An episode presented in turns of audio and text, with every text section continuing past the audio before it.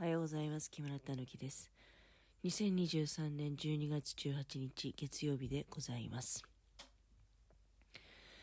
えー布団の中からね、おしゃべりしておりますが、ついに来ちゃったなっていう感じがしますね。雪ですよ、雪。あ昨日から降って、で、どうなんだろうね、今。なんか静かだから、まあ、降ってんだろうなっていう感じがしますけれども、ただ風も強いのでね、積もってるのかどうかっていうのは、まあ、まだ布団の中にいるからね、のわからないんですけれども、まあ、そろそろ起きないといけないんだけど、やっぱりこの寒さなんだよね。ああ、起きなきゃいけないんだけど、起きたくないなっていうさ、まあ、ゴミ捨ても行かなきゃいけないし、まあ、だけどね、昨日、まあ、いよいよね、これだけ寒いと、あの、猫ちゃんたちをね、まあ、いつもは猫部屋に入ってもらってるんですよ。なんだけど、まあ、そういうわけにもいかず、まあ、今ちょっとね、あのご飯が欲しくて騒ぎ出してるんですけど、うん、まあ、時間的にはちょっとまだ早いんだけど、まあ、あまり騒ぐようならね、ああげなきゃいけないなっていうのもあるんだけど、まあ、だからそれもあって起きなきゃいけないんだけど、うん、でもですね、もうだからこの猫ちゃんたちを、まあ、猫部屋入れるのはね、忍びないと、猫部屋っていうのは、あの、やっぱりその空調管理っていうのはないんですね。うん、だから、あまあ段ボールはね、いっぱい置いてあるの。うん、あの、猫砂の箱が、なんか、切り取ると、お家みたいにね、なんかそういう絵が描いてあるんですよ。で、だからその猫砂を買ってくるために、まあ大体箱ごと一箱買ってくるんだけど、その段ボールを切って、で、部屋の中にね、あの入れてあげるから、今なんかもう、アパートみたいな状態に 積み上がってるんですよ。綺麗にね。うん、だからそこに、あの、入ってもらえれば、まあ、多少あったかいんじゃないかなとは思うんだけど、まあ、そういう問題でもないのでね。で、まあ、一緒に寝ることになるんだよね、そうすると。これがいいんだか悪いんだかね。あの、あったかいっちゃあったかいんですけど、もう図体でかいんでね、それが2匹ですよ。あの、で、しかもさ、2匹ともね、まあ、可愛いっちゃ可愛いんだけど、要するにその私の腕のところに、腕の中にいたいと。2匹ともですよ。で、無理くり入ってくるわけね。私の腕のところに。えーで、私が寝返り打って、で、2匹が背中側に来るわけじゃん。そうするとさ、今度また出て移動してね、その腕の中に入ろうって言うんで、よくねって一緒の布団の中でよくねってどうして腕の中限定なんて思うんですけど、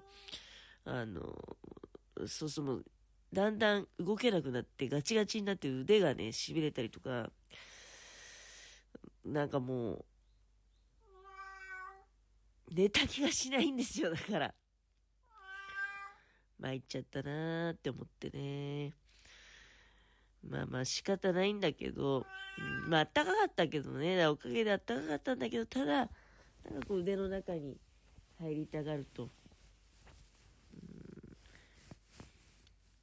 で今、今で、また入ってきたんだけどね、入ってきたんだけど、目的が違うんで、まあ、あの布団の中があったかいっていうだけじゃなくて、あ私のことを起こしてね、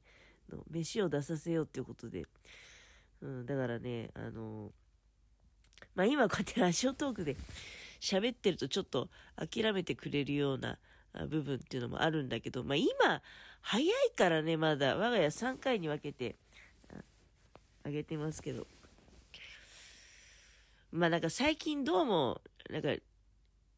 食べる時間じゃなくて量なのかなって、その量を、だからしこたま満足して食べればね、あの、しばらく騒騒がない。なんだったらもう一日ほったらかしといても、だけどね、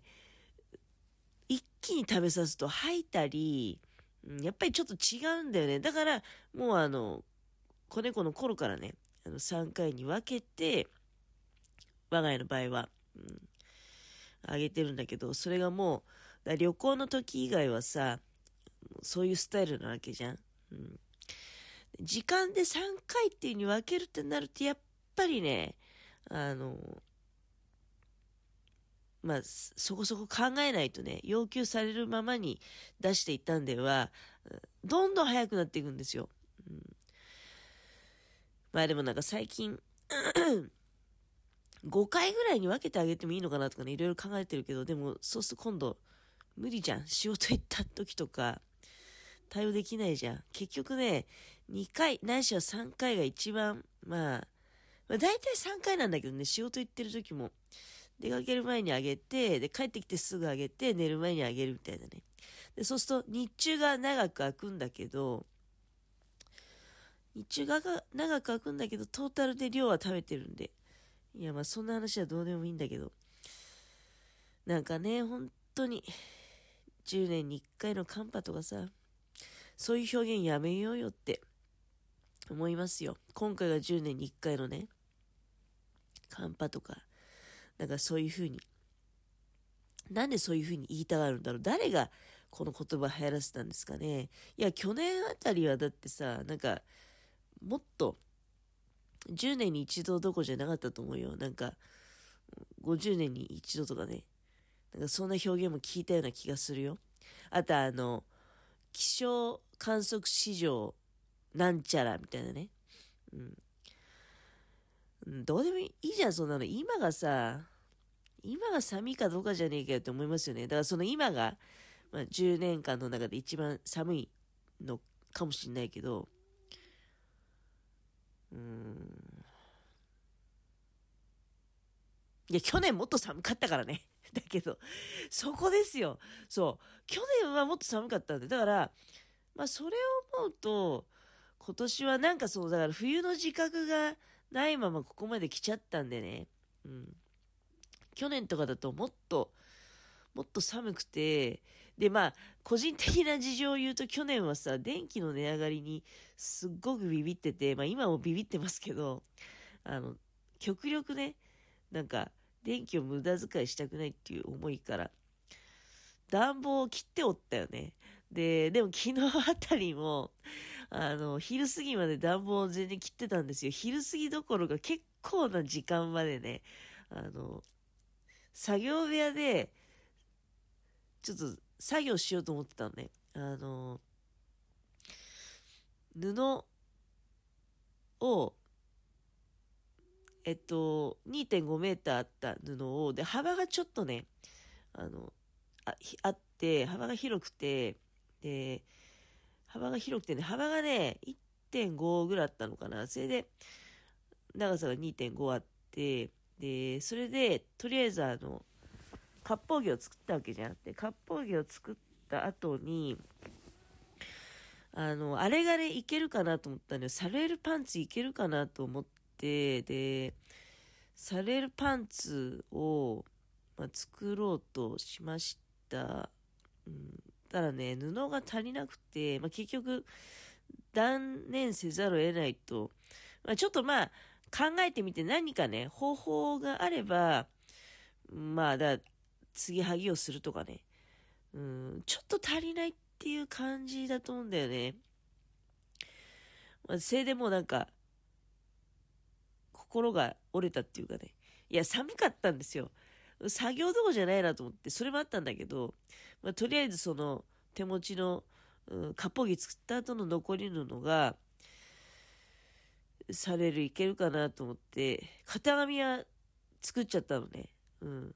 ついこの間の。いや、ついこの間の、いや、あれいつ？金曜日？妙にあったかかったよね。金曜日。あと土曜日も妙にあったかかった。昨日から激寒だったわけですよ。確かだから金曜日だかに、あの、されるパンツの型紙を作っておいて、でもせっかく型紙あるからと思って残りの布に合わせたら、あの、全然ね、うん、サレール取れないなってなったんで、で、それで、ああ、もういいやと思って、そっから昨日は、まあ、ようやくエアコンを入れる気になって、エアコンが入ってないと、それこそさ、あの、猫がね、膝の上に集まってきて、乗っちゃって離れないんですよ。それはそれでまた作業になんねえなと思って、まあ、猫はもうあの、こたつの電源入れてね、こたつに避難させといて、で、自分だけがまあそうやって2階で、なんか、ほんのまあ、10分ぐらいだと思うんだけど、まあ、あの、頑張ってたんだけど、もう手がかじかんじゃってね、これ仮にされるパンツができたとしても、まああれで、されるパンツできるなってなったらもしかしたら作業してたかもしんないけど、でももう、手がかじかんじゃってね、多分いよいよそれどころではなくなってったんじゃないかなっていうふうに、まあ思いますけどね。で、とにかく、えー、あれをね、あの、作業やめて、で、暖房をつけて、リビングの。で、リビングに来て、あの、浴衣をほどいてたんですよ。まあ、夏のまたシャツ作りに向けてね、こういう寒い時にそういう地味な作業をやっておくと、いざっていう時に、もう、シャ、あの、浴衣ほどいておけばさ、すぐにシャツの下手に移れるわけじゃない。まあ、だからそういったことを行っておりました。着物、そういう浴衣をほどいてるとね、やっぱりね、あの、すごいなって思う。完全に四角形に、長方形の、あの、集合体だからね、浴衣って。うん。で、あの、既製品だからミシンで縫ってあるところもあるんだけど、大事なところはね、あの、手縫いでされていて、で、あの、ミシンの縫い目がね、やっぱ表に見えないようになってるんだわ。だからそれもほどきながらね、すごいなって、あの、ちょっと特殊な縫い方みたいなのも、あの、ロック縫いみたいな感じのね、手縫いもされてあって、あやっぱすごいなと思いながらね、あの着物、その浴衣をほどいておりました。やっぱりね、すごいのよ。うん。あの、和裁ってすごいなっていうことを、改めてね、あの感じたわけでございます。時間が来ちゃって、もう背中寒い寒い。早くね、暖房入れないといけないんだけどね。はいま。とりあえずその前に起きないといけないわ。失礼いたします。